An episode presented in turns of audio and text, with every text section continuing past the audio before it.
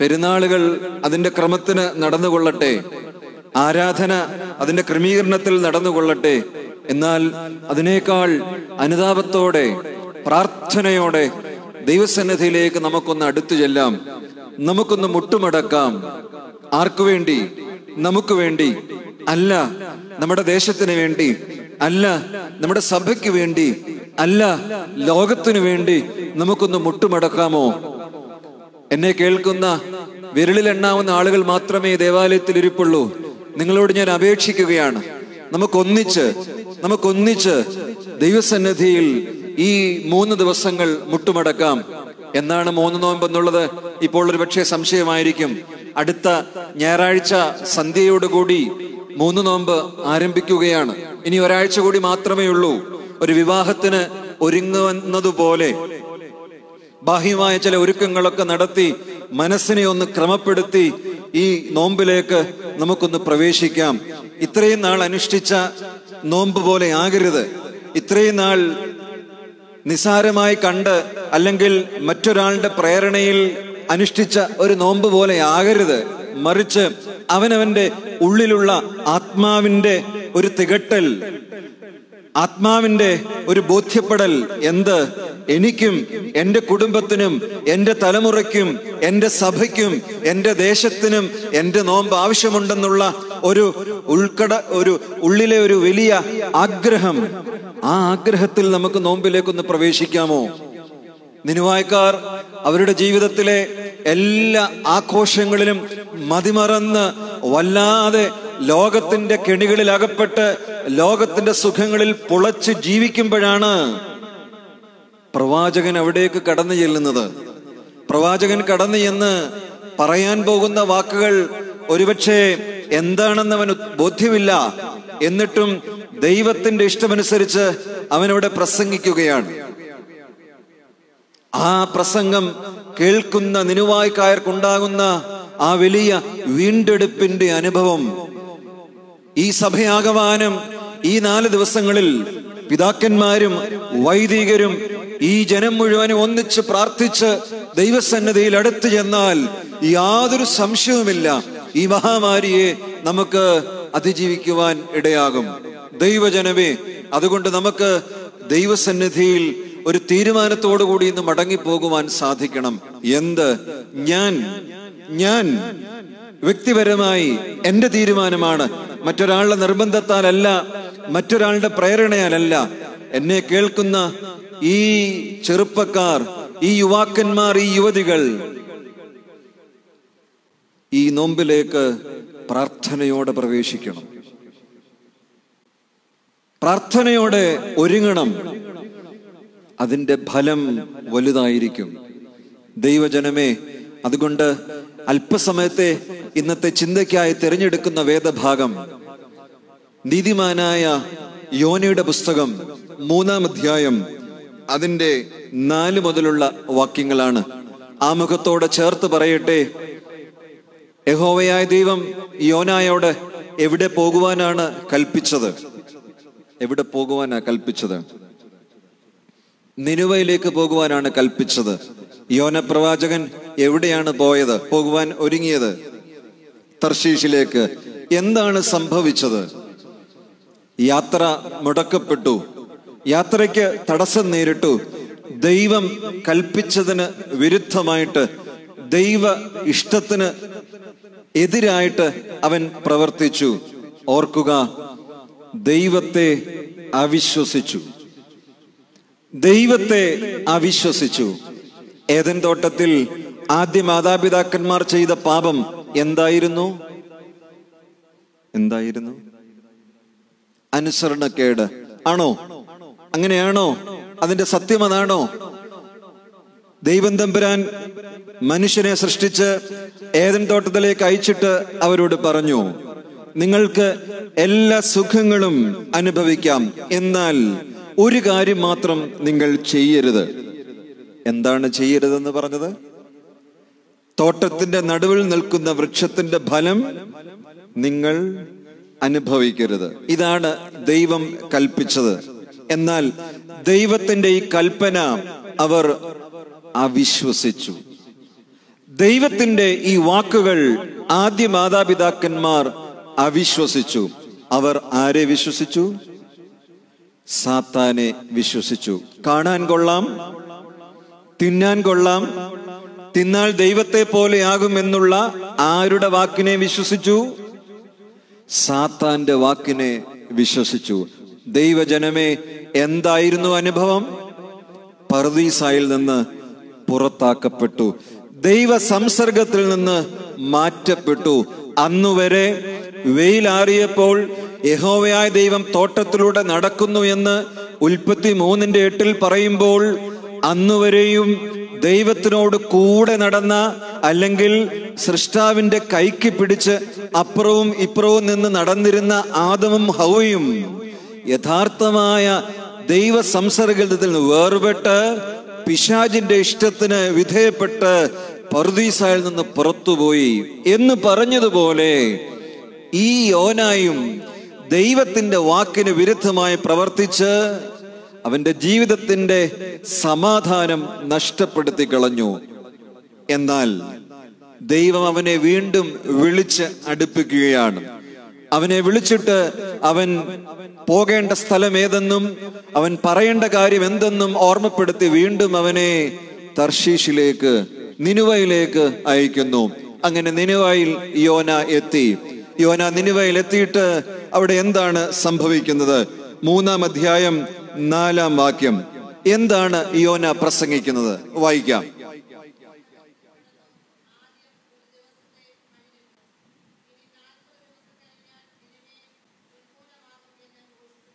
ഇനി നാൽപ്പത് ദിവസം കഴിഞ്ഞാൽ നിനുവേ ഉന്മൂലമാകും. Complete destruction.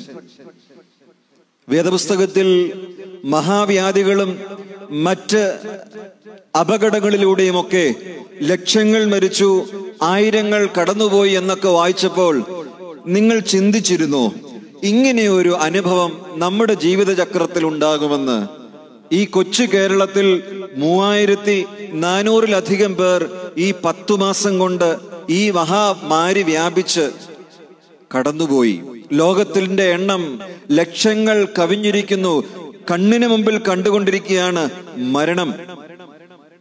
കംപ്ലീറ്റ് ഡിസ്ട്രക്ഷൻ കല്ലിന്മേൽ കല്ല് ശേഷിപ്പിക്കാതെ ഈ നാട് നശിപ്പിക്കുമെന്ന് യോന അവിടെ പ്രസംഗിക്കുകയാണ്. ഈ പ്രസംഗം ഒരു ദേശത്ത് പോയി നടത്തിയാൽ നിങ്ങളൊന്ന് ചിന്തിച്ചു നോക്കിക്കേ ആരെങ്കിലും അതിന് ചെവി കൊടുക്കുമോ? ദൈവജനമേ ചെവി കൊടുക്കേണ്ട സാഹചര്യമല്ലേ ഇന്ന്? ചെവി കൊടുക്കേണ്ട സാഹചര്യമല്ലേ ഇന്ന്? ആരാണ്?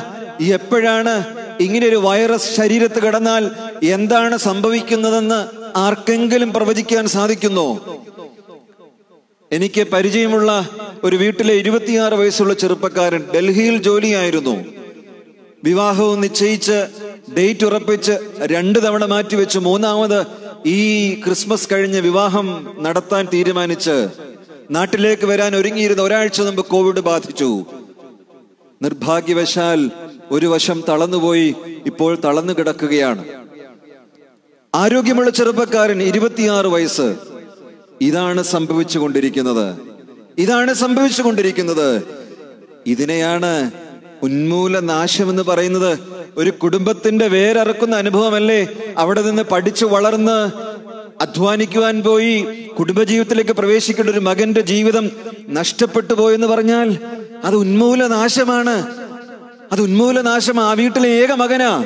അങ്ങനെ അനേകം കുടുംബങ്ങൾ. ദൈവജനമേ പ്രവാചകൻ പറയുന്നു കംപ്ലീറ്റ് ഡിസ്ട്രക്ഷൻ ഉന്മൂലനാശം എന്നാൽ എന്താണ് നിലവയിൽ സംഭവിച്ചത്? അവർ അവരുടെ ടെക്നോളജി ഉപയോഗിച്ചില്ല. അവരാരും സോഷ്യൽ മീഡിയയിലൂടെ യോനായ്ക്കെതിരെ സംസാരിച്ചില്ല. അവരാരും യോനായെ കുറ്റം വിധിച്ചില്ല. ഒരു കൊച്ചു മനുഷ്യനായ ഈ പ്രവാചകന്റെ വാക്കിന് അവർ ചെവി കൊടുക്കുകയാണ്. എന്താണ്? എന്നാൽ അടുത്ത വാക്യം നിനിവേക്കാർ ദൈവത്തിൽ വിശ്വസിച്ചു ഒരു ഉപവാസം പരസ്യം ചെയ്തു. കേൾക്കണം.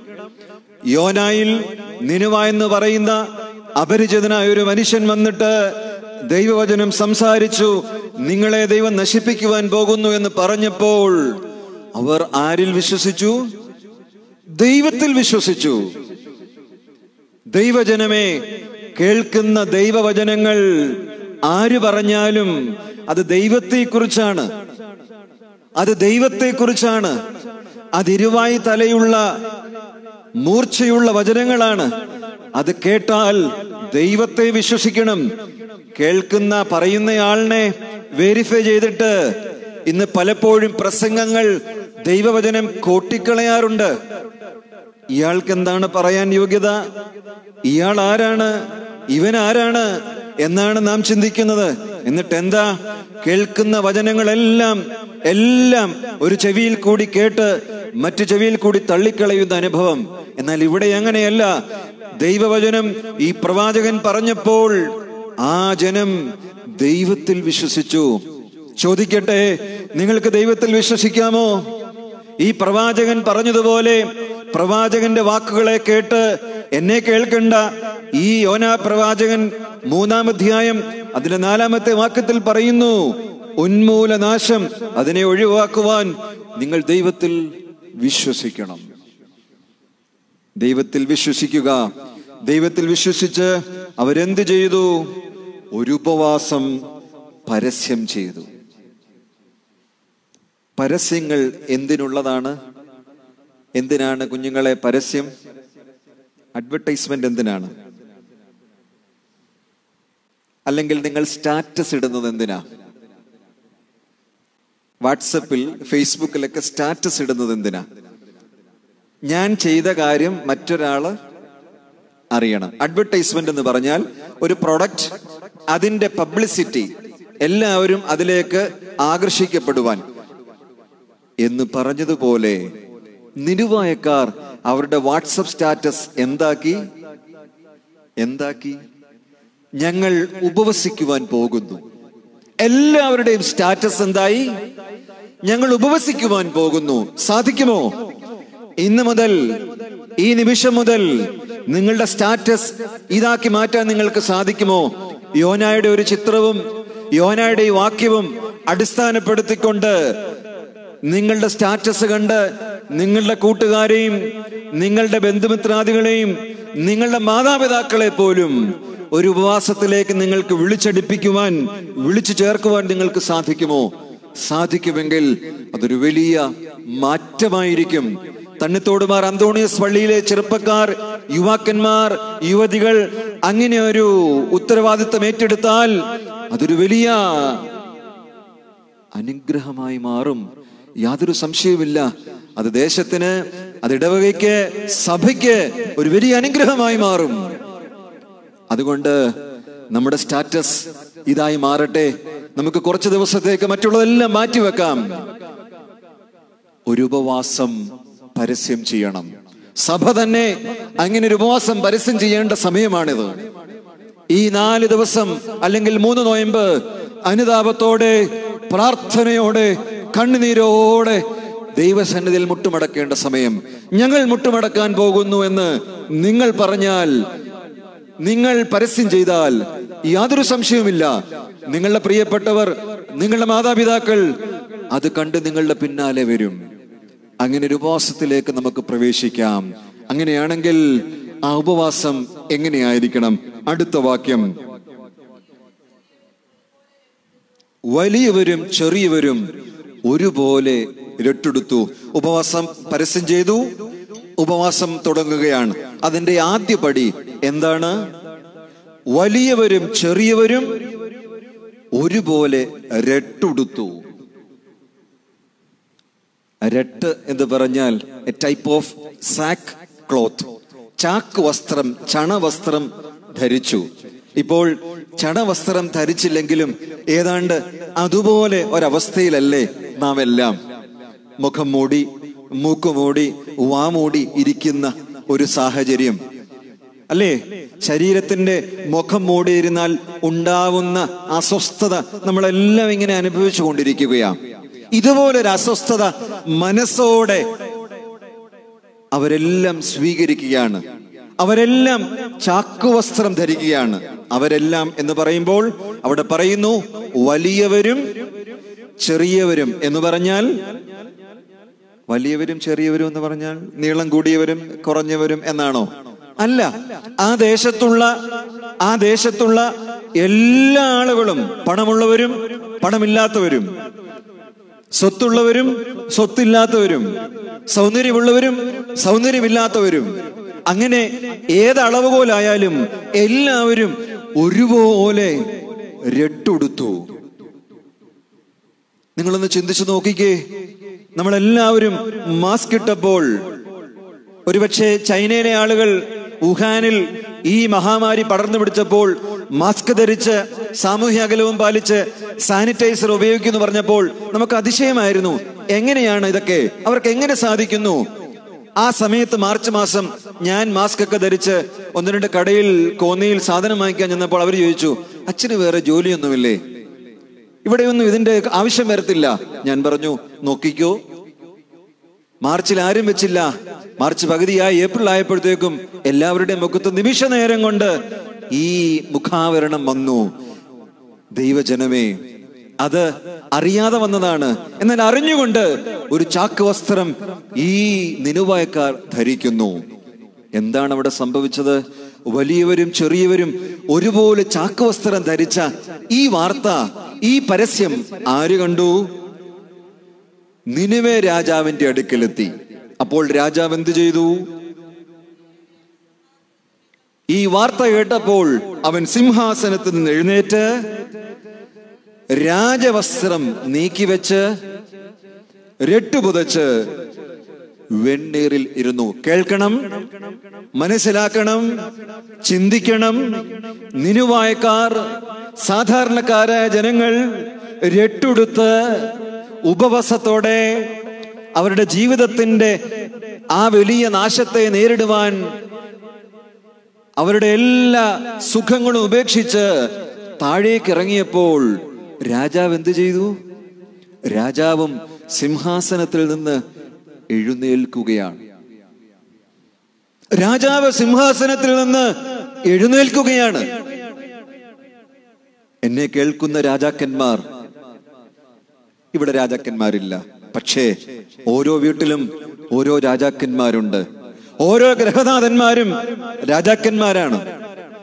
ഓരോ ഗ്രഹനാഥകളും രാജ്ഞിമാരാണ്. രാജാവും രാജ്ഞിയും എഴുന്നേൽക്കണം. എവിടെ നിന്ന്? രാജസിംഹാസനത്തിൽ നിന്ന് എഴുന്നേൽക്കണം. എഴുന്നേറ്റാൽ മാത്രം പോരാ. പിന്നെ എന്തുണ്ടാകണം? രാജവസ്ത്രം നീക്കി വെക്കണം. ഈ ആടയാഭരണങ്ങൾ ഈ സുഖിച്ച് പൊളച്ച് ജീവിക്കുന്ന അനുഭവങ്ങൾ ഇതെല്ലാം മാറ്റിവെക്കണം ഇതെല്ലാം ഉപേക്ഷിക്കണം. എന്തിന് ദൈവകോപം നീങ്ങിക്കിട്ടുവാൻ? ഞാൻ ആലോചിക്കുകയാണ്. ഇത്രയേറെ പ്രതിസന്ധികൾ ഉണ്ടായി.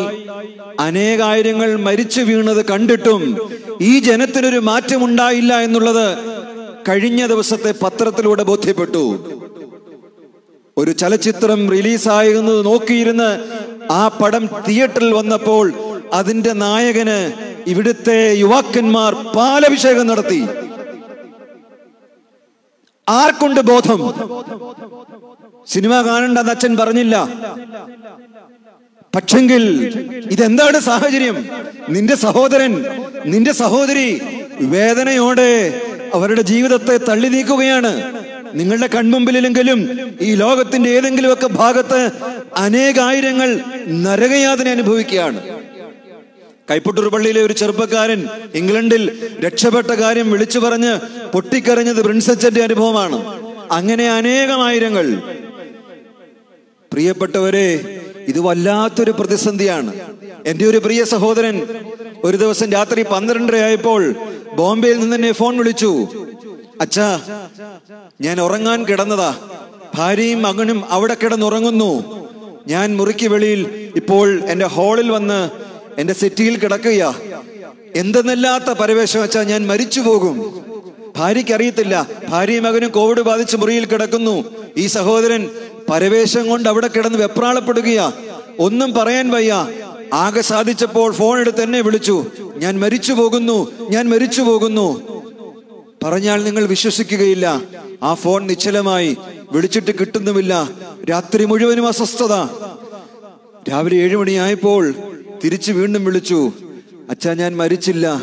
ദൈവം എന്നെ ഉയർപ്പിച്ചു. ഏതാണ്ട് ആറ് ഏഴ് മണിക്കൂർ ബോധമില്ലാതെ ഛർദിച്ച് വയറ്റിൽ നിന്ന് പോയി അവിടെ കിടന്നു വെപ്രാളപ്പെട്ട്. ഇതാണ് പല ചെറുപ്പക്കാരുടെ അവസ്ഥ. ഈ അവസ്ഥ കൺമുമ്പിൽ കാണുമ്പോഴാണ് ഈ കോപ്രായങ്ങൾ ഏത് നായകന് പാലൊഴിച്ച് സ്വീകരിക്കുന്നു. ദൈവജനമേ എന്താണ് അനുതാപം? എന്താണ് വിശ്വാസം? എവിടെ പോയി നമ്മുടെ ആത്മീയ ജീവിതം? നമ്മുടെ കുഞ്ഞുങ്ങൾ ആരും ഇതിന്റെ പുറകെ പോകരുത്. കുറച്ചു നാളത്തേക്കെങ്കിലും നിങ്ങൾ ദേവാലയത്തോടും പ്രാർത്ഥനയോടും അടുത്തു വരണം. ആർക്കു വേണ്ടി? നിങ്ങൾക്ക് വേണ്ടി നിങ്ങളുടെ കുടുംബത്തിന് വേണ്ടി. ഇല്ലെങ്കിൽ ദൈവകോപം ഇനിയും വർദ്ധിക്കും. അതെനിക്കും ഉണ്ടാകും നിങ്ങൾക്കും ഉണ്ടാകും നമുക്കെല്ലാം അനുഭവിക്കേണ്ടി വരും. അതുകൊണ്ട് ദൈവസന്നദ്ധയിലേക്ക് ഈ രാജാവിനെ പോലെ മടങ്ങി വരണം. രാജാവ് മാറി. രാജാവ് മാറി. രാജാവ് ചിന്തിച്ചു എന്റെ ജനം.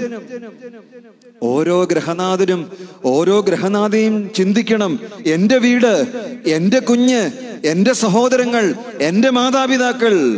നിങ്ങൾക്ക് ചിന്തിക്കാൻ പറ്റുന്നുണ്ടോ? നിങ്ങളുടെ അപ്പനെ നിങ്ങളുടെ അമ്മയെ നിങ്ങളുടെ മുമ്പിൽ കൊണ്ടുവരാതെ പള്ളിയിൽ കൊണ്ടുപോയി കുഴിച്ചിടുന്ന ഒരവസ്ഥ എനിക്ക് ഓർക്കാൻ കൂടി വയ്യ ദൈവജനമേ. നമ്മുടെ പ്രിയപ്പെട്ട ജോയിക്കുട്ടി സാറ് സുവിശേഷ സംഘത്തിന്റെ ഏറ്റവും ധീരനായ പ്രവർത്തകൻ മാതൃകാപരമായ ആത്മീയ ജീവിതം നയിച്ചുകൊണ്ടിരുന്നയാൾ. എന്തൊരവസ്ഥയായി പോയി ഓർക്കുമ്പോൾ വല്ലാത്ത നൊമ്പരമാണ്. ആ കുടുംബത്തിന്റെ വേദന നിങ്ങൾ ചിന്തിച്ചോ? നിങ്ങൾ ചിന്തിച്ചോ? ആ ഭാര്യയും മക്കളും അനുഭവിക്കുന്ന തീവ്രമായ വേദന. അത് ചിന്തിച്ചാൽ നമ്മൾ ഇങ്ങനെയുള്ള കാര്യങ്ങൾക്ക് പോകത്തില്ല. അതുകൊണ്ട് എന്നെ കേൾക്കുന്ന ആരും ഇങ്ങനെയുള്ള ജീവിതത്തിന് കുറച്ചു നാൾ ഒരു ഫുൾ സ്റ്റോപ്പ് ഇടണം. പിന്നെ അതിലേക്ക് പോകണമെന്നല്ല. Come back to spiritual life ആത്മീയ ജീവിതത്തിലേക്കൊന്നും മടങ്ങി വരണം. അതാണ് ഇവിടെ രാജാവ് ചെയ്തത്. എന്താ? രാജവസ്ത്രം നീക്കി വെച്ചു. സുഖസന്തോഷങ്ങൾ വേണ്ടാന്ന് വെച്ചു. താഴേക്കിറങ്ങി ഇനിയും അടുത്തത് രാജാവ് എന്ത് ചെയ്തു? അവൻ നിനുവയിലെങ്ങും ഘോഷിപ്പിച്ച് പരസ്യമാക്കി എന്തെന്നാൽ ഒരു രാജകൽപ്പന പുറപ്പെടുവിക്കുക.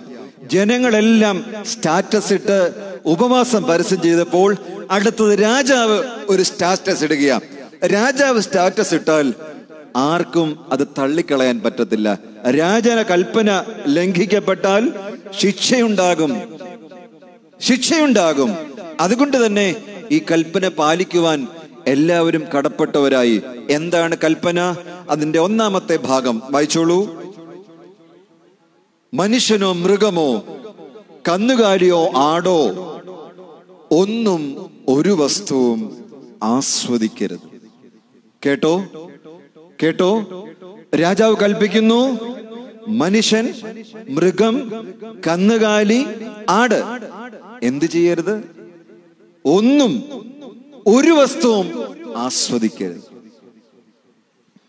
ഇതാണ് രാജാവിന്റെ സ്റ്റാറ്റസ്. ഞാൻ സിംഹാസനത്തിൽ നിന്ന് ഇറങ്ങി ചാക്കുവസ്ത്രം ധരിച്ചു. രാജാവും ചാക്കുവസ്ത്രം ധരിച്ചു.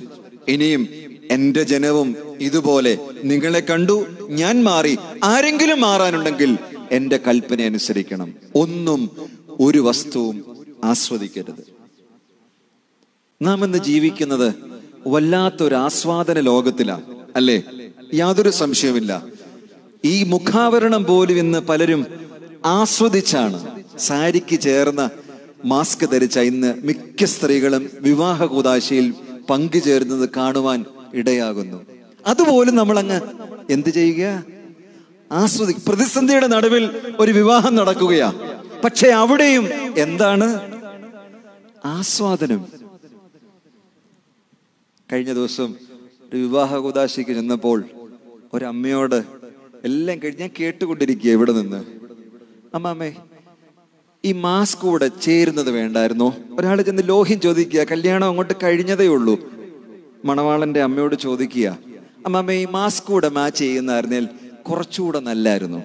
അവർ നോക്കിയപ്പോൾ അതേ ഉള്ളൂ കുറവ്. ഇതാണ് നമ്മുടെ ജനത്തിന്റെ ഒരു ഇന്നത്തെ അവസ്ഥ.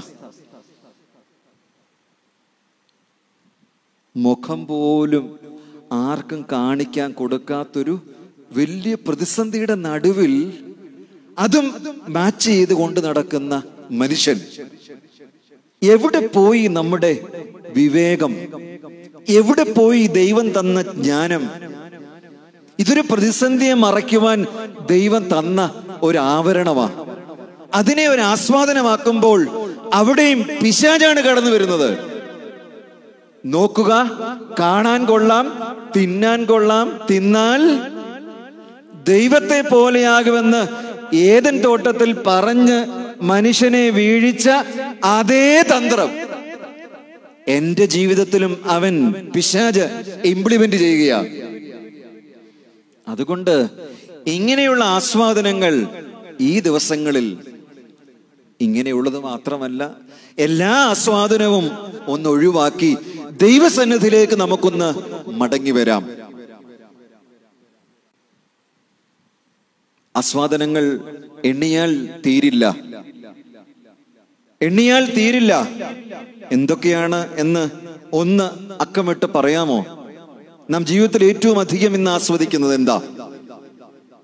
എന്താ ചെറുപ്പക്കാരെന്ന് പറഞ്ഞ് യുവാക്കന്മാരെന്ന് പറഞ്ഞ് ഏറ്റവും അധികം ഇന്ന് ആസ്വദിക്കുന്നത് എന്താ? നമ്മുടെ സന്തത സഹചാരി അതല്ലേ നമ്മൾ ആസ്വദിക്കുന്നത്. എന്താ അത്? അത് തന്നെ. അതല്ലേ നമ്മൾ ആസ്വദിക്കുന്നത്? അതവിടെ നിൽക്കട്ടെ. ഭക്ഷണം ആസ്വദിക്കാറുണ്ടോ? ഉണ്ടോ? തീർച്ചയായും ഉണ്ട്. അതുകൊണ്ടല്ലേ ഒരു വിവാഹ കൂതാശയിൽ പോയി സംബന്ധിച്ചിട്ട് തിരികെ വരുമ്പോൾ എവിടെ പോയതാ? വിവാഹത്തിന് പോയതാ. ആരുടേതായിരുന്നു? ഇന്നാരുടേതായിരുന്നു? എങ്ങനെയുണ്ടായിരുന്നു? എന്നൊരു ചോദ്യം ചോദിച്ചാൽ നമ്മുടെ മറുപടി എന്തായിരിക്കും? നല്ല ചാപ്പാടായിരുന്നു. ആരുടേതായിരുന്നു? അത് ഹാർവസ്റ്റിന്റെ ആയിരുന്നു വി കെ വിയുടെ ആയിരുന്നു അല്ലെങ്കിൽ ഷറാഫിയുടെ ആയിരുന്നു അവരുടെ ബിരിയാണി ആയിരുന്നു എന്ന് പറയുമ്പോൾ നമ്മൾ പോയ കാര്യത്തിന്റെ ഉദ്ദേശത്തെക്കുറിച്ച് മറന്നുപോയി എന്ന് ആ മറുപടിയിൽ നിന്ന് വ്യക്തമാവുകയാണ്. ഭക്ഷണം ആസ്വദിക്കുവാനാ പോയത്. ഇന്ന് അങ്ങനെയാണ് വിളിക്കുന്നതും. പന്ത്രണ്ടര ആകുമ്പോഴത്തേക്ക് ഹോളിലേക്ക് വന്നാൽ മതി. പള്ളിയിൽ നിങ്ങൾക്ക് പ്രവേശനമില്ല. ആ ഒരു അവസ്ഥയിലേക്ക് നമ്മൾ എത്തിച്ചേർന്നു. ദൈവജനമേ ഭക്ഷണം ആസ്വദിക്കാറുണ്ട് വസ്ത്രം ആസ്വദിക്കാറുണ്ട് മാസ്ക് ആസ്വദിക്കാറുണ്ട് വാഹനം ആസ്വദിക്കാറുണ്ട് ആടയാഭരണങ്ങൾ അല്ലേ? എല്ലാം ആസ്വദിക്കാറുണ്ട്. ഇങ്ങനെ പോകുന്നു ആസ്വാദനങ്ങൾ. എന്നാൽ ജീവിതത്തിന്റെ ആസ്വാദനങ്ങളെല്ലാം ഈ നോമ്പ് ദിവസങ്ങളിൽ ഒഴിവാക്കണമെന്നാണ് രാജാവ് കൽപ്പിക്കുന്നത്. അതായിരുന്നു നമ്മുടെ പാരമ്പര്യവും. അതാണ് സഭ പഠിപ്പിക്കുന്നതും. പ്രത്യേകാൽ പൗരസ്ത്യ ഓർത്തഡോക്സ് സഭയുടെ ആരാധനാ ക്രമീകരണങ്ങളിൽ ശ്രദ്ധിച്ച് പഠിക്കുമ്പോൾ മനസ്സിലാക്കാൻ സാധിക്കുന്നു. മൂന്ന് നോയമ്പിലും വലിയ നോയമ്പിലും ആരാധന പോലും ആസ്വദിക്കുവാൻ പാടില്ല. ഞങ്ങൾക്കുള്ള കർത്താവേ ഞാൻ ഇഹനിദ്രയൊഴിഞ്ഞിട്ട് ഉണർവോടെ നിൻ തിരുമുൻപിൽ നിൽപ്പാൻ എനിക്ക് നീ നൽകണമേ. ഇങ്ങനെയാണ് നാം സാധാരണ നമസ്കാരങ്ങളിൽ ചൊല്ലാറുള്ളത്. പക്ഷേ നോമ്പിൽ എങ്ങനെയാ? മറ്റൊരു ഈണത്തിലാ. അനുതാപത്തിന്റെ ഈണമാണ്. മനസ്സിലായില്ലേ? അപ്പോൾ നൊയമ്പിന്റെ പ്രാർത്ഥനകളും ഗീതങ്ങളും പോലും മറ്റൊരു ഈണത്തിലാ. നീ ആസ്വദിക്കരുത്. അതാണ് പിതാക്കന്മാര് ഈ സഭയെ പഠിപ്പിച്ചിരിക്കുന്നത്. ദൈവജനമേ അത്ര ശ്രേഷ്ഠമായ ഒരു സഭയാണിത്. മറ്റാർക്കും അവകാശപ്പെടാൻ പറ്റാത്ത ആരാധനയും ആരാധനാ ക്രമീകരണങ്ങളും. അതുകൊണ്ട് നോമ്പിലേക്ക് പ്രവേശിച്ചു കഴിഞ്ഞാൽ ഈ ആസ്വാദനങ്ങൾ ഒഴിവാക്കണം. വീട്ടിൽ നിന്ന് നിങ്ങൾക്ക് കഞ്ചിയും പയറും തരുമ്പോൾ സന്തോഷത്തോടെ എനിക്കത് മതി നാല് ദിവസം. മറ്റൊന്നും വേണ്ടാന്ന് എന്നെ കേൾക്കുന്ന കുഞ്ഞുങ്ങളെല്ലാം പറയണം. എന്നെ കേൾക്കുന്ന കുഞ്ഞുങ്ങളെല്ലാം പറയണം. അടുത്ത നാല് ദിവസം ഞങ്ങൾക്ക് കഞ്ഞിയും പയറും മതി. അത് മാത്രവുമല്ല പ്രാർത്ഥിക്കുകയും ചെയ്യണം. അത് പിന്നാലെ വരുന്നുണ്ട്.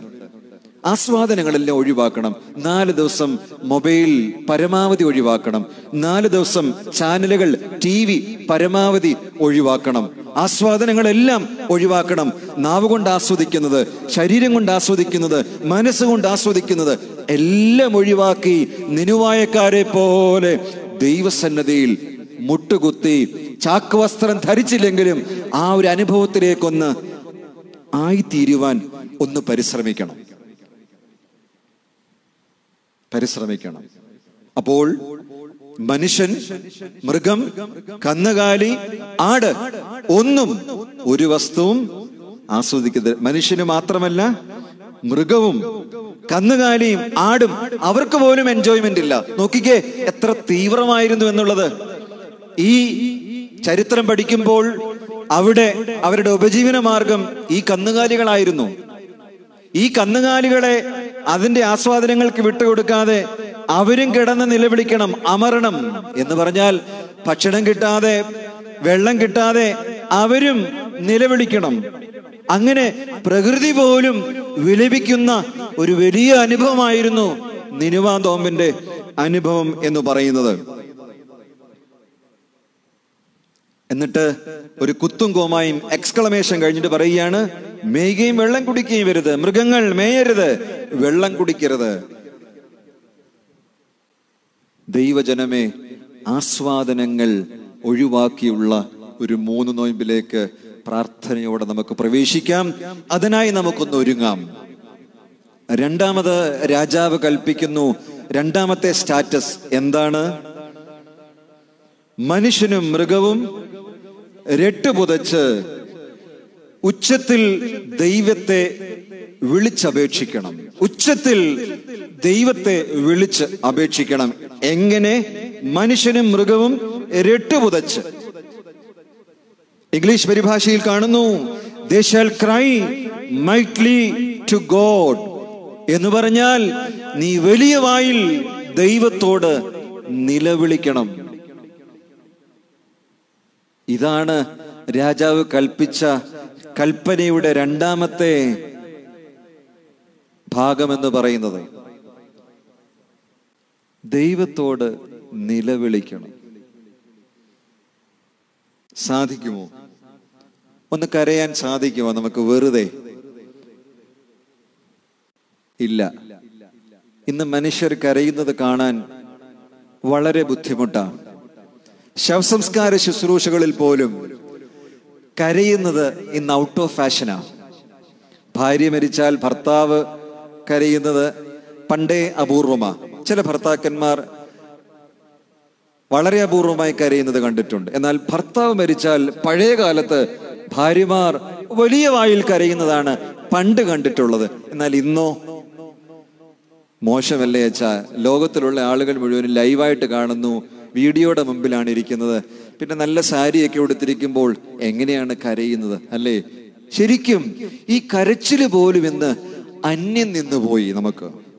മനുഷ്യന്റെ ജീവിതത്തിലെ ഒരു ശ്രേഷ്ഠമായ സ്വഭാവമാണ് കണ്ണുനീർ ഒഴുക്കുക എന്നുള്ളത്. അത് മറ്റൊരാൾക്കുമില്ലാത്ത മറ്റൊരു ജീവിക്കുമില്ലാത്ത പ്രത്യേകതയാണ് പക്ഷെ ആ പ്രത്യേകത ബോധപൂർവം സ്വിച്ച് ഓഫ് ചെയ്ത് വെച്ചേക്കുന്ന പോലെ പലരും ഇന്ന് ഓഫ് ചെയ്ത് വെച്ചിരിക്കുക അത് പാടില്ല എന്നാണ് ഇവിടെ പറയുന്നത്. നീ ഉച്ചത്തിൽ നിലവിളിക്കണം. ഓർക്കണം നിരുവായക്കാർ എല്ലാവരും പാപം ചെയ്തവർ അല്ലായിരുന്നു നിരുവായിലെ ജനങ്ങൾ വലിയവരും ചെറിയവരും ഒരുപോലെ ഇട്ടെടുത്തപ്പോൾ എല്ലാവരും പാപികളല്ലായിരുന്നു. പക്ഷെങ്കിൽ നിയമങ്ങൾ പാലിക്കുവാൻ എല്ലാവരും ഒരുപോലെ നിർബന്ധിതരായി. അതുകൊണ്ട് തന്നെ വലിയവരും ചെറിയവരും ഒരുപോലെ നിലവിളിക്കണം. ഒരുപോലെ നിലവിളിക്കണം. സാധിക്കുമോ നമുക്ക് നിലവിളിക്കുവാൻ? ഇല്ല. പക്ഷേ അവിടെയും നമ്മുടെ സഭ നമ്മളെ അതിലേക്ക് നയിക്കുന്നുണ്ട്. നമ്മുടെ സഭ നമ്മെ അതിലേക്ക് നയിക്കുന്നുണ്ട്. എങ്ങനെ? കുറിയേ.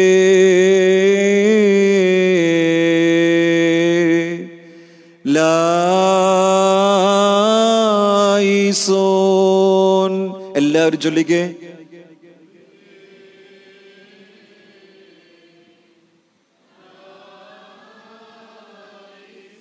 എന്താണ് അർത്ഥം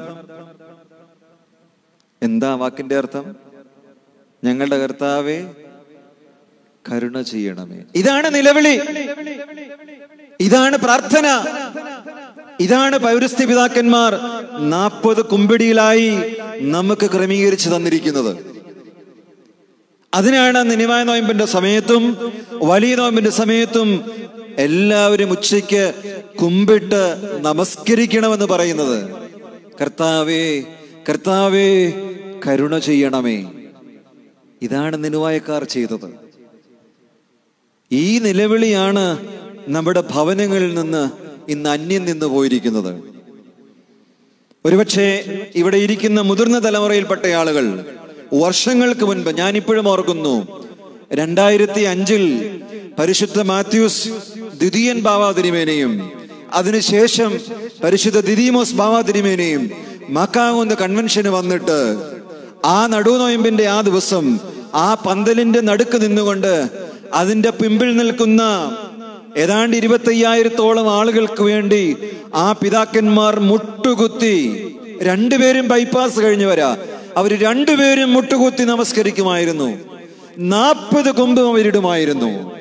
ആർക്കു വേണ്ടി? ഈ സഭയ്ക്ക് വേണ്ടി ഈ സഭാമക്കൾക്ക് വേണ്ടി.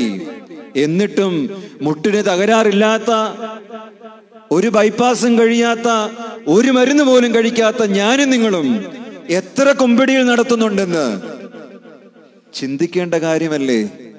ചിന്തിക്കേണ്ട കാര്യമല്ലേ? ദൈവജനമേ അതുകൊണ്ട് ഈ നിനുവായ്ക്കാർ രട്ടുടുത്ത് നിലവിളിച്ചതുപോലെ നാം ഓരോരുത്തരും നിലവിളിക്കണം. നിലവിളിക്കണം. അല്ലാതെ ജീവിതത്തിൽ നിന്ന് ഈ മഹാമാരി കടന്നു പോകുകയില്ല വ്യക്തിപരമായി എന്റെ ജീവിതത്തിൽ ധാരാളം പ്രതിസന്ധികൾ നേരിട്ടിട്ടുള്ള ഒരു വൈദികനാണ് ഞാൻ. ഈ കോവിഡ് കാലത്ത് പോലും ദൈവം എന്നെ അതിൽ നിന്ന് മാറ്റി നിർത്തിയില്ല. ജൂൺ മാസം ആദ്യം എന്റെ മകൻ പത്തു വയസ്സുള്ള മകൻ വീട്ടിൽ കളിച്ചുകൊണ്ടിരുന്നപ്പോൾ ചക്കയിൽ ചവിട്ടി തെന്നി വീണു കാലൊടിഞ്ഞു. കോവിഡ് ആയിട്ട് വെളിയിലിറങ്ങാത്ത സമയം ആശുപത്രിയിൽ പോകണം. ഒരു ദിവസം വെച്ചുകൊണ്ടിരുന്നു പിറ്റേ ദിവസം നീരായി. നിവൃത്തിയില്ലാതെ ഹോസ്പിറ്റലിൽ കൊണ്ടുപോയി. ഓപ്പറേഷൻ ചെയ്യണമെന്ന് പറഞ്ഞ് എന്തായാലും പ്ലാസ്റ്റർ ഇട്ട് അത് ശരിയാക്കി ഒരു മാസം ഹോസ്പിറ്റലിൽ പോയി വന്ന് ഇങ്ങനെ നിന്നു. പ്ലാസ്റ്റർ എടുത്ത് ജൂൺ പതിനഞ്ചിന് പ്ലാസ്റ്റർ ഇട്ടു ജൂലൈ പതിനഞ്ചിന് പ്ലാസ്റ്റർ എടുത്തു. ജൂലൈ പതിനാറിന് മകൾ ഒൻപത് വയസ്സുള്ള മകൾ ഇവളുടെ കാലയിൽ ഒരു നീര് പോലെ വന്നു. ഹോസ്പിറ്റലിൽ കൊണ്ടുപോയി അതേ ഡോക്ടറിനെ കാണിച്ചു. എമർജൻസി ആയിട്ട് എം ആർ ഐ എടുക്കണമെന്ന് പറഞ്ഞു. എം ആർ ഐ എടുത്തു. ക്ലിയർ ആകുന്നില്ല. വെല്ലൂര് പോകേണ്ട സാഹചര്യം ഉണ്ടാകും എന്ന് ഓർമ്മിപ്പിച്ചു. നിങ്ങളൊന്ന് ചിന്തിക്കു നോക്കിക്കേ. എന്തായിരിക്കും എന്റെ സാഹചര്യം എന്നുള്ളത്? ട്രെയിനില്ല വണ്ടിയില്ല വെല്ലൂർ പോകണമെന്ന് ഡോക്ടർ പറഞ്ഞ് നമ്മളെ ഇങ്ങനെ മുൾമുനയിൽ നിർത്തി. ഞാൻ ഡോക്ടർമാരെയൊക്കെ വിളിച്ച് കൺസൾട്ട് ചെയ്ത് എന്തായാലും വെല്ലൂർ ചെയ്യേണ്ട ഒരു ഓപ്പറേഷൻ നാട്ടിൽ തന്നെ ചെയ്തു. എന്റെ കുഞ്ഞ് ഒരു മാസം അവളും പ്ലാസ്റ്റർ ഇട്ട് കിടന്നു. ഇതുവരെ എന്റെ ജീവിതത്തിൽ ഈ പത്ത് വയസ്സിൽ എന്റെ മൂത്തുമകന് പത്ത് വിവാഹം കഴിഞ്ഞിട്ട് പന്ത്രണ്ട് വർഷം. കുഞ്ഞുങ്ങൾക്ക് അങ്ങനെയൊന്നും വന്നിട്ടില്ല. പക്ഷെങ്കിൽ എന്റെ രണ്ട് കുഞ്ഞുങ്ങൾക്ക് അടുപ്പിച്ച് ഈ പ്രതിസന്ധി വന്നപ്പോൾ ഞാൻ വല്ലാതെ തളർന്നുപോയി. തുറന്നു പറയുകയാണ്. വല്ലാതെ വേദനിച്ചു. വല്ലാതെ നൊമ്പരപ്പെട്ടു ഈ കോവിഡ് കാലഘട്ടത്തിൽ. പക്ഷെങ്കിൽ എന്റെ ദൈവം എന്നെ തള്ളിക്കളഞ്ഞില്ല. അതിന് തൊട്ട് ഒരു വർഷം മുമ്പ് കഴിഞ്ഞ ഓഗസ്റ്റിൽ എന്റെ പിതാവ് മരിക്കുന്ന സാഹചര്യം ഉണ്ടായി ഹെപ്പറ്റൈറ്റിസ് ബി കൂടി. ഒരു മാസം ഞാൻ എറണാകുളത്ത് ഹോസ്പിറ്റലിലായിരുന്നു. അത് ഇതുപോലെ വലിയ പ്രതിസന്ധിയായിരുന്നു. അങ്ങനെ ഓരോ വർഷവും ഓരോ പ്രതിസന്ധികൾ ഇങ്ങനെ ജീവിതത്തിൽ മുടങ്ങാതെ വന്നുകൊണ്ടിരിക്കുന്നു. എന്താണ് കാരണമെന്ന് എനിക്കറിയത്തില്ല. പക്ഷേ എന്റെ ദൈവം എന്നെ ഒരിക്കൽ പോലും ദൈവത്തിന്റെ കയ്യിൽ നിന്ന് എന്നെ ഉപേക്ഷിച്ചിട്ടില്ല.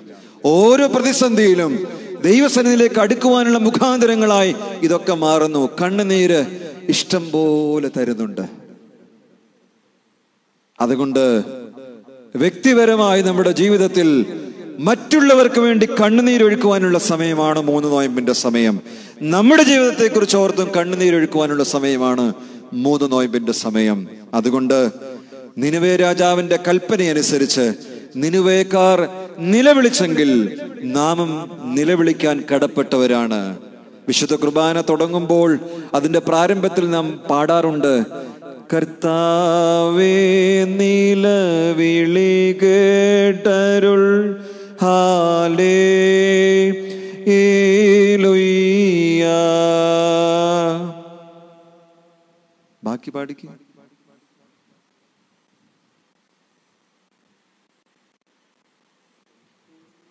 വെളിവോ നിറഞ്ഞു. അതറിയാം. അതിന്റെ മുകളിലുള്ള ആദ്യത്തെ വരി നമുക്ക് അറിയത്തില്ല. നിലവിളിയാ. വിശുദ്ധ കുർബാന എന്താണ്? എന്താണ്? കണ്ണുനീരാ. അവിടെ വന്ന് ആസ്വാദനത്തോടെ നിൽക്കാൻ സാധിക്കത്തില്ല. അത് നിലവിളിയാ കണ്ണുനീരാ. നിനുവയരോടുണ്ടായ കോപം. എങ്ങനെയാ നീക്കിയേ? നില സംഭാവനയാൽ നീക്കിയില്ല. പെരുന്നാളിനാൽ നീക്കിയില്ല. പിന്നെ എങ്ങനെ? നിലവിളിയാൽ. കോപം നീങ്ങണോ? കോപം മാറണോ? നിലവിളി ഉണ്ടാകണം. അത് അത് നോയമ്പിൽ ഉപവാസത്തിൽ കുർബാനയിൽ കൂതാശകളിൽ ഇതിലെല്ലാം കണ്ണുനീരാ. അൻപുടയോ നേ നിൻ വാതിൽ വാതിൽ മുട്ടുക. എങ്ങനെയാ? എങ്ങനെയാ? നിലവിളിയോടെയാ യാചിക്കേ ഡും സമയമീതാ. എങ്ങനെയാ യാചന? ചിരിച്ചോണ്ടോ? അല്ല നിലവിളിയോടെയാ. അപ്പോഴാണ് ദൈവം കേൾക്കുന്നത്. കനാന്യക്കാരി സ്ത്രീ എങ്ങനെയാ മകളുടെ കാര്യം ചെന്ന് പറഞ്ഞത്? ചിരിച്ചോണ്ടോ? അതോ വാട്സപ്പിലൂടെ അയച്ചോ? പിന്നെ എങ്ങനെയായിരുന്നു? യേശുവേ ദാവീദ് പുത്ര എന്നോട് കരുണ തോന്നണമേ. ശതാധിപൻ സ്വന്തം ദാസന് വേണ്ടി എന്താണ് ചെയ്തത്? പോകട്ടെ. കാനാവിലെ കല്യാണത്തിന് എന്താണ് ഉണ്ടായത്? വീഞ്ഞിന്റെ കുറവുണ്ടായി. എങ്ങനെയാ പരിഹരിക്കപ്പെട്ടത്? എങ്ങനെയാ പരി മാതാവ് കർത്താവിനോട് പറഞ്ഞു അവരുടെ വീഞ്ഞ് വീഞ്ഞ് തീർന്നു പോയി സമ്മതിച്ചു. എന്തുകൊണ്ട് മാതാവ് പറഞ്ഞു? ആരെങ്കിലും ചെന്ന് പറഞ്ഞോ? പിന്നെ എങ്ങനെ അവരറിഞ്ഞത്?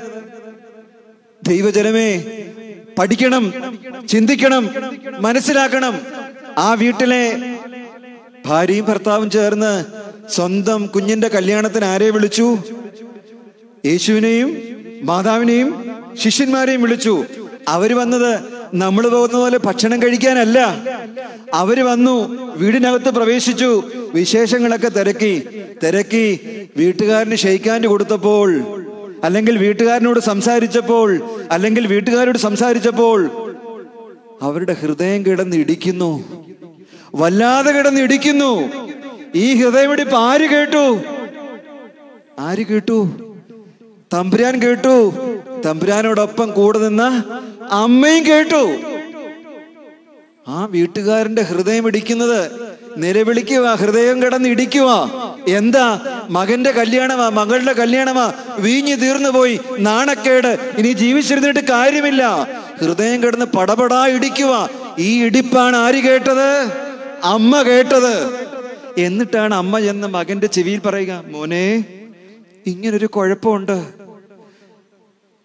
ആ വീട്ടിലെ അമ്മയുടെ കണ്ണുനീര് ഉള്ളിൽ കൂടി ഇറ്റിറ്റ് വീഴുന്ന കണ്ണുനീര് ഹന്ന പണ്ട് ദേവാലയത്തിൽ നിന്ന് കരഞ്ഞപ്പോൾ ഹൃദയം കൊണ്ട് കരഞ്ഞതുപോലെ ആ അമ്മ ഇരുന്ന് കരയുന്നത് കന്യകമറിയാം കണ്ടു. അവൾ അത് മനസ്സിലാക്കി അവൾക്കത് ബോധ്യപ്പെട്ടു. അവൾ പുത്രനോട് പറയുകയാണ് ദൈവജനമേ ഇതാണ് കണ്ണുനീര്. ഈ കണ്ണുനീരാണ് വിവാഹ കൂതാശയിലും ഉണ്ടാകേണ്ടത്. പക്ഷേ ഇന്ന് എത്ര വിവാഹ കൂതാശയിൽ കണ്ണുനീരുണ്ടാകുന്നുണ്ട്.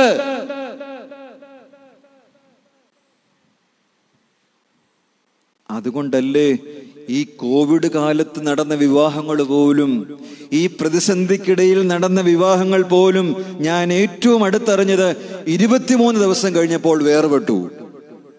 അൻപത് പേരെ കൂട്ടി വളരെ വളരെ പ്രയാസമുള്ള ഒരു കോവിഡിന്റെ സമയത്ത് നടത്തി വിവാഹം പോലും ഇരുപത്തിമൂന്ന് ദിവസമേ തുടർന്നുള്ളൂ. രണ്ടുപേരും സെപ്പറേറ്റഡ് ആയി കണ്ണുനീരിന്റെ കുറവ്.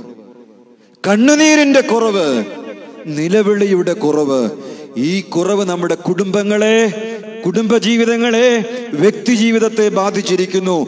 അതുകൊണ്ട് ഈ മൂന്ന് നോയമ്പിൽ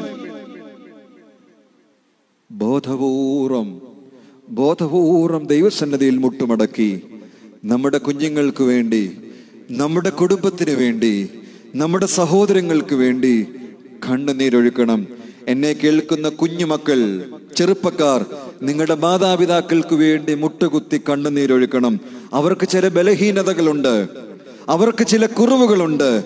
അവർക്ക് വേണ്ടി മുട്ടുകുത്തി നിന്ന് കുറിയിലായി സോൻ ചൊല്ലണം.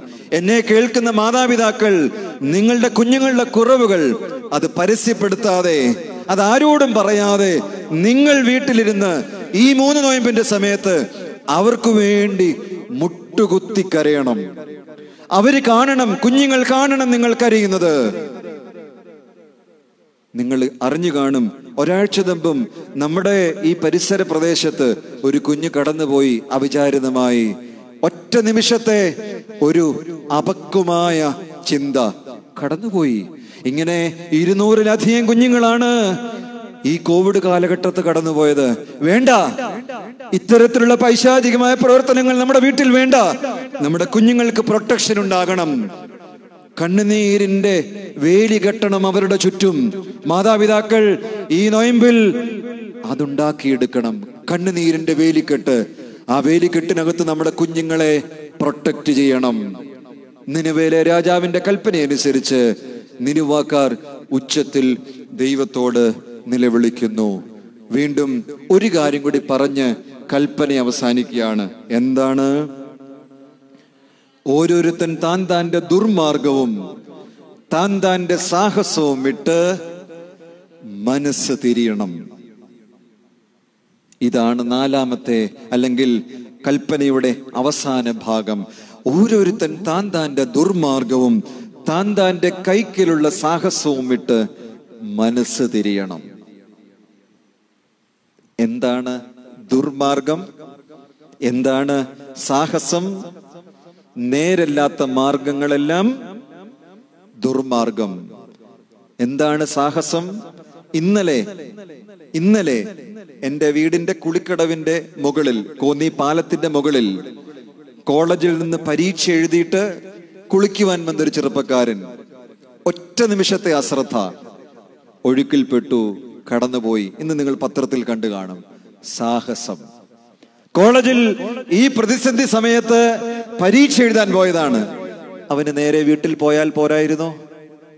എന്തിനാണ് ഒരു പരിചയമില്ലാത്ത അച്ചങ്കോലാറ്റിൽ പോയി കുളിക്കാൻ പോയത്? ഇതിനെയാണ് എന്തെന്ന് പറയുന്നത്? സാഹസം. കോന്തി ജംഗ്ഷനിലൂടെ ഇപ്പോൾ അങ്ങോട്ടും ഇങ്ങോട്ടൊക്കെ ചില സമയത്ത് പോകുമ്പോൾ നമ്മുടെ കുഞ്ഞുങ്ങൾ പത്തിലും പന്ത്രണ്ടിലും ഒക്കെ പഠിക്കുന്ന കുഞ്ഞുങ്ങൾ സ്കൂളിൽ പോകുന്നു. ഓർക്കുക ഒരു വലിയ അപകടത്തിലൂടെയാണ് നിങ്ങൾ ഓരോരുത്തരും പോകുന്നത്. മാസ്ക് ധരിക്കണമെന്ന് പറഞ്ഞാൽ അത് ധരിച്ചുകൊണ്ടേ പോകാവൂ. കൂട്ടുകാരനും കൂട്ടുകാരിയുടെ ചേർന്ന് നടന്ന് മാസ്ക് വെക്കാതെ പോയാൽ കൂട്ടുകാരിയുടെ വൈറസ് കൂട്ടുകാരന്റെ ദേഹത്തും കൂട്ടുകാരന്റെ വൈറസ് കൂട്ടുകാരുടെ ദേഹത്തും കയറിയാൽ അത് നിങ്ങളുടെ വീട്ടിലേക്കുമാകും നിങ്ങളുടെ നാട്ടിലേക്കും വ്യാപിക്കും. അങ്ങനെ ഒരു സാഹസത്തിന് നിങ്ങൾ മുതിരരുത്. മാസ്ക് നിർബന്ധമായും ധരിക്കണം.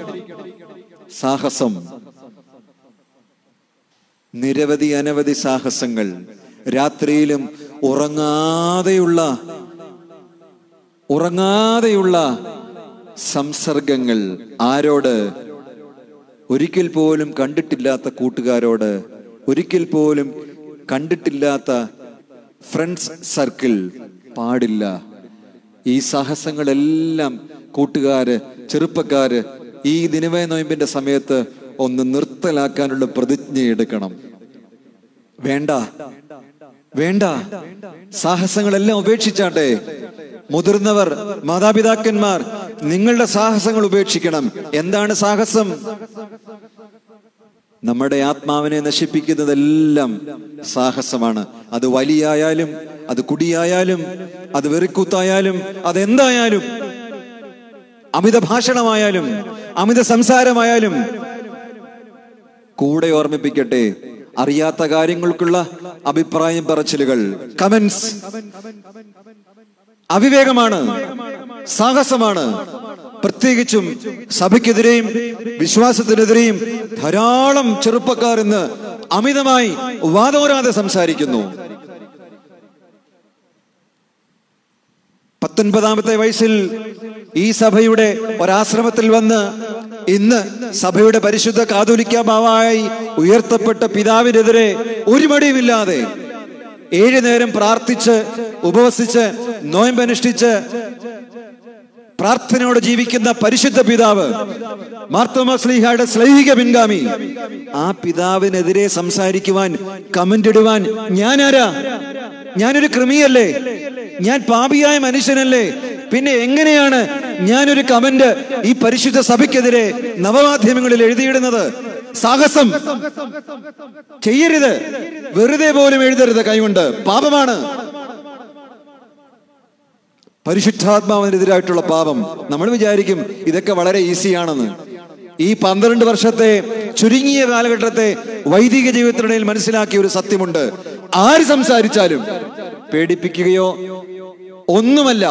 പക്ഷേ നിങ്ങൾ ഉദ്ദേശിക്കുന്ന ആൾ കേട്ടില്ലെങ്കിലും മുകളിലിരിക്കുന്ന ദൈവം നിങ്ങളെ അളക്കുന്നുണ്ട് നിങ്ങളെ കേൾക്കുന്നുണ്ട് നിങ്ങൾക്ക് മാർക്കിടുന്നുണ്ട്. അതുകൊണ്ട് വെറുതെ പോലും സഭയ്ക്കെതിരെയും വിശ്വാസത്തിനെതിരെയും ദൈവവചനത്തിനെതിരെയും അത് ആരുടെ വചനത്തിനെതിരെയും ഒന്നും നിങ്ങൾ പറയരുത്. അവനവൻ മനസ്സിലാക്കിയ കാര്യം അതിനനുസരിച്ച് ജീവിതത്തെ ക്രമപ്പെടുത്തിക്കാട്ടെ. ഈ സഭയുടെ വിശ്വാസം അനുസരിച്ച് ജീവിച്ചാട്ടെ. ഇങ്ങനെയുള്ള സാഹസങ്ങൾ എല്ലാം ഒഴിവാക്കണം തീരുമാനമെടുക്കണം. അത് മൂന്ന് ദിവസത്തേക്കല്ല തുടർ ജീവിതത്തിലും അത് പാലിക്കുവാൻ നമുക്ക് സാധിക്കണം.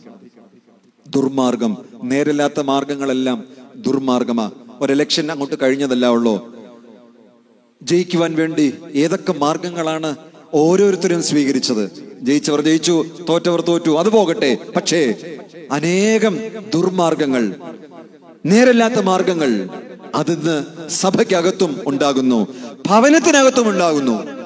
അതുകൊണ്ടാണ് കെട്ടുന്നതിന് മുമ്പ് പൊട്ടിപ്പോകുന്നത്. ഒരു വിവാഹാലോചന ഉണ്ടാകേണ്ടത് ദൈവികമായ ആലോചനയുടെ ഭാഗമായിട്ടാ. കാരണം ഏതൻ തോട്ടത്തിൽ ദൈവമാണ് കൂട്ടിച്ചേർത്തത് അബ്രഹാമിനെ സാറയുമായി കൂട്ടിച്ചേർത്തത് ദൈവമാ. ഓരോ പിതാക്കന്മാരെയും കൂട്ടിച്ചേർത്തത് ദൈവമാ. സൂത്രത്തിലൂടെ കണ്ടുപിടിക്കുന്നത് കൂട്ടിച്ചേർക്കുന്നത് അവരവർ തന്നെയാ.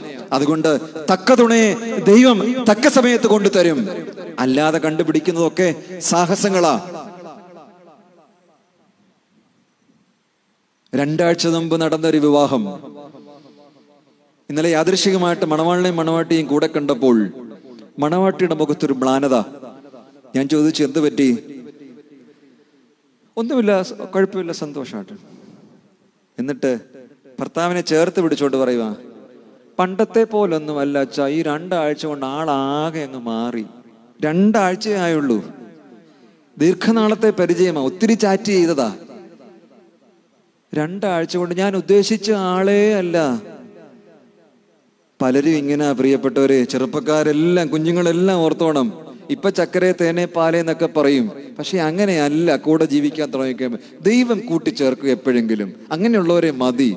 അല്ലാത്തതെല്ലാം അല്ലാത്തതെല്ലാം സാഹസമാ സാഹസമാ. യൂറോപ്യൻ ജീവിത ശൈലി അനുകരിച്ചാണ് ഇവിടെ അത് വന്നത്. ഒരു നൂറിൽ അല്ലെങ്കിൽ ആയിരത്തിൽ ഒന്നോ രണ്ടോ ഒക്കെ ഉള്ളൂ. വളരെ അപൂർവമായിട്ട് സന്തോഷമായിട്ട് കാണുന്നുള്ളൂ.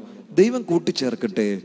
അതുകൊണ്ട് പ്രാർത്ഥനയോടെ ആലോചിക്കണം ഈ ഒരാഴ്ച. വേണോ? വേണ്ടയോ? വേണോ? വേണ്ടയോ? പരിശുദ്ധ അമ്മ പ്രവർത്തിച്ചാൽ വേണ്ടാന്ന് തീരുമാനിക്കാം. മൂന്ന് നോയമ്പിൽ തീരുമാനമെടുക്കാം. ഈ സാഹസം ഉപേക്ഷിക്കാം. അങ്ങനെ ഉപേക്ഷിച്ചിട്ടാണ് എന്ത്? മാനസാന്തരപ്പെടണം എന്ന് അവിടെ എഴുതിയിരിക്കുന്നത്. അങ്ങനെ മാനസാന്തരത്തിന്റെ ഒരു അനുഭവത്തിലേക്ക് ഈ കോവിഡ് കാലത്ത് നമുക്ക് മാറാൻ സാധിക്കണം. ദൈവജനമേ ഞാൻ എന്റെ വാക്കുകളെ ചുരുക്കുകയാണ്. വലിയ കാര്യങ്ങളൊന്നും ഞാൻ പറഞ്ഞില്ല. പറഞ്ഞോ? ഇല്ല. കൊച്ചു കൊച്ചു കാര്യങ്ങൾ.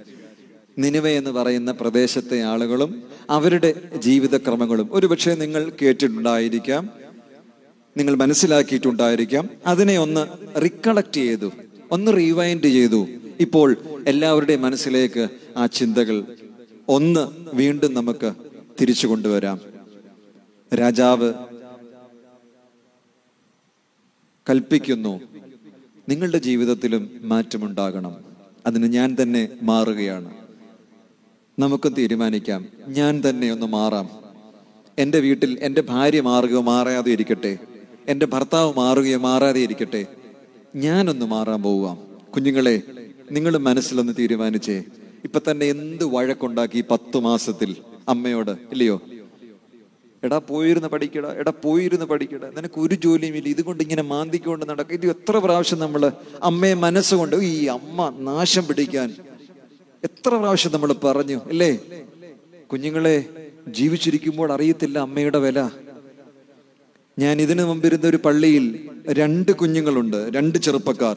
രണ്ടുപേരുടെയും അപ്പനും അമ്മയും ഇല്ലാത്ത അവസ്ഥയിൽ ഞാൻ ഇരുന്ന സമയത്താണ് രണ്ടുപേരുടെയും മാതാപിതാക്കൾ കടന്നു പോകുന്നത് ആ രണ്ടുപേരും വിളിക്കുമ്പോൾ പറയുന്നൊരു വേദനയുണ്ട്. അതെത്ര പറഞ്ഞാലും മനസ്സിലാക്കാൻ സാധിക്കത്തില്ല. ഒരു ക്രിസ്മസിന് അവർക്ക് കേക്ക് ഉണ്ടാക്കി കൊടുക്കാൻ ആരുമില്ല. ഒരു ഈസ്റ്ററിന് അവർക്ക് ഒരു ബിരിയാണി ഉണ്ടാക്കി കൊടുക്കാൻ ആരുമില്ല. കടയിൽ പോയി കഴിക്കണം. ഒന്ന് ചിന്തിച്ചു നോക്കാമോ നിങ്ങൾക്ക് അങ്ങനെ ഒരു പ്രയാസം? അതുകൊണ്ട് അമ്മമാരെയും അപ്പന്മാരെയും പഴിക്കരുത്. വെറുതെ പഴിക്കരുത്. വെറുതെ ശപിക്കരുത്. നിങ്ങളുടെ ശാപം ചിലപ്പോൾ ഫലിച്ചെന്ന് വരും. വെറുതെ പോലും മനസ്സുകൊണ്ട് അമ്മയോടും അപ്പനോടും ഒന്നും പറയരുത്. സാഹസമാണ്. കുഞ്ഞുങ്ങളെ ഇന്ന് തന്നെ പോയി അമ്മയുടെ കൈക്ക് പിടിക്കണം. അപ്പായുടെ കൈക്ക് പിടിക്കണം. തെറ്റുപറ്റി അറിയാതെ പറഞ്ഞു പോയതാ. ക്ഷമിക്കണം. എന്നിട്ട് നൊയമ്പിലേക്ക് അതിനു വേണ്ടി പ്രാർത്ഥനയോടെ പ്രവേശിക്കണം. ദൈവജനമേ രാജാവ് കൽപ്പിച്ചതനുസരിച്ച് നിനിവേക്കാർ ആസ്വാദനങ്ങൾ ഉപേക്ഷിക്കുന്നു. നിനിവേക്കാർ നിലവിളിക്കുന്നു. എങ്ങനെ? കുറിയേ. കുഞ്ഞുങ്ങൾ ആരും സ്കൂളിൽ പോകുന്നില്ല. അപ്പനും അമ്മയും കുഞ്ഞുങ്ങളോട് ചേർന്ന് മൂന്ന് ദിവസവും ഉച്ചയ്ക്ക് കുമ്പിട്ട് കുറിയിലാശം ചൊല്ലി പ്രാർത്ഥിക്കണം നമസ്കരിക്കണം. എങ്ങനെയാണ് നമസ്കരിക്കുന്നത് അറിയത്തില്ലെങ്കിൽ ബിൻസച്ചനോട് ചോദിക്കണം. അച്ഛൻ നിങ്ങളോട് പറഞ്ഞു തരും. അല്ലെങ്കിൽ അച്ഛൻ ഓൺലൈനായിട്ട് ഇവിടുന്ന് അത് സംപ്രേഷണം ചെയ്തു തരും. നിങ്ങൾ അത് അനുസരിക്കണം. ഒന്നിച്ച് ഒന്നിച്ച് നമുക്ക് നമുക്കെല്ലാം കൂടെ ചേർന്ന് തണ്ണിത്തോട് പള്ളിയിലെ എല്ലാവരുടെ ചേർന്ന് മൂന്ന് നോയമ്പിലേക്ക് പ്രവേശിക്കണം. അത് കാണുമ്പോൾ ഭദ്രാസനം മുഴുവനും അത് കാണുമ്പോൾ സഭ മുഴുവനും ലോകം മുഴുവനും ആ ഒരു നോയമ്പിന്റെ അനുഭവത്തിലേക്കൊന്ന് വന്നാൽ എത്ര സന്തോഷമായിരിക്കും? എത്ര അതിശയമായിരിക്കും അത്? അതുകൊണ്ട് ആസ്വാദനങ്ങൾ ഒഴിവാക്കി നിലവിളിയോടെ നിലവിളിയോടെ കുമ്പിട്ട് സാഹസങ്ങൾ ദുർമാർഗങ്ങൾ ഉപേക്ഷിച്ച് നമുക്ക് ഈ നോമ്പിലേക്ക് പ്രവേശിക്കാം. ഞാൻ ഈ പറഞ്ഞ വചനം എന്നോടാണ്. ഞാൻ ഈ പറഞ്ഞ വചനം ഓരോരുത്തരോടുമാണ്. എന്നെ കേട്ടവർ എനിക്ക് വേണ്ടി പ്രാർത്ഥിക്കണം. എന്നെ കേട്ടവർ എന്റെ കുടുംബത്തിന് വേണ്ടി പ്രാർത്ഥിക്കണം. എന്റെ സഭയ്ക്ക് വേണ്ടി പ്രാർത്ഥിക്കണം. നമ്മുടെ സഭയ്ക്ക് വേണ്ടി പ്രാർത്ഥിക്കണം. ഈ മഹാമാരി ദേശത്ത് നിന്നില്ലാതാകണം ദൈവത്തിന്റെ പരിശുദ്ധാത്മാവ് നിനുവയിൽ കൊടുത്ത സമാധാനം. ഈ നോമ്പ് കഴിയുമ്പോൾ നമുക്കും അനുഭവിക്കാനിടയാകണം ബഹുമാനപ്പെട്ട അച്ഛൻ ഓർമ്മിപ്പിച്ചു ഇടവകയിൽ പലർക്കും ഇതുണ്ടാകുന്നു. ഇനിയും എങ്കിലും ഇതില്ലാതെയാകുവാൻ തുടച്ചു നീക്കപ്പെടുവാൻ വാക്സിനേക്കാൾ അതിശയം പ്രവർത്തിക്കുന്ന വലിയവനായ ദൈവത്തിന്റെ മുൻപാകെയാണ് നമ്മൾ നൊയമ്പ് നോക്കുന്നതെന്നുള്ള ബോധ്യത്തോടു കൂടി കണ്ണുനീരർപ്പിച്ചുകൊണ്ട് നമുക്ക് നോയമ്പിലേക്ക് പ്രവേശിച്ച് ഈ നിനുവായ നോയമ്പ് അനുഗ്രഹത്തിന്റെ ഒരു അനുഭവമായി നമുക്കെല്ലാം ആയിത്തീരട്ടെ എന്നുള്ള പ്രാർത്ഥനയോടെ ഇത്രയും നേരം ക്ഷമയോടെ വളരെ ശ്രദ്ധയോടെ എന്നെ കേട്ടിരുന്നതിനുള്ള എല്ലാ സ്നേഹവും പ്രാർത്ഥനയും അറിയിച്ചുകൊണ്ട് ഞാൻ എന്റെ വാക്കുകൾ ചുരുക്കുന്നു. ദൈവം നമ്മേവരെയും വാഴ്ത്തി അനുഗ്രഹിക്കട്ടെ.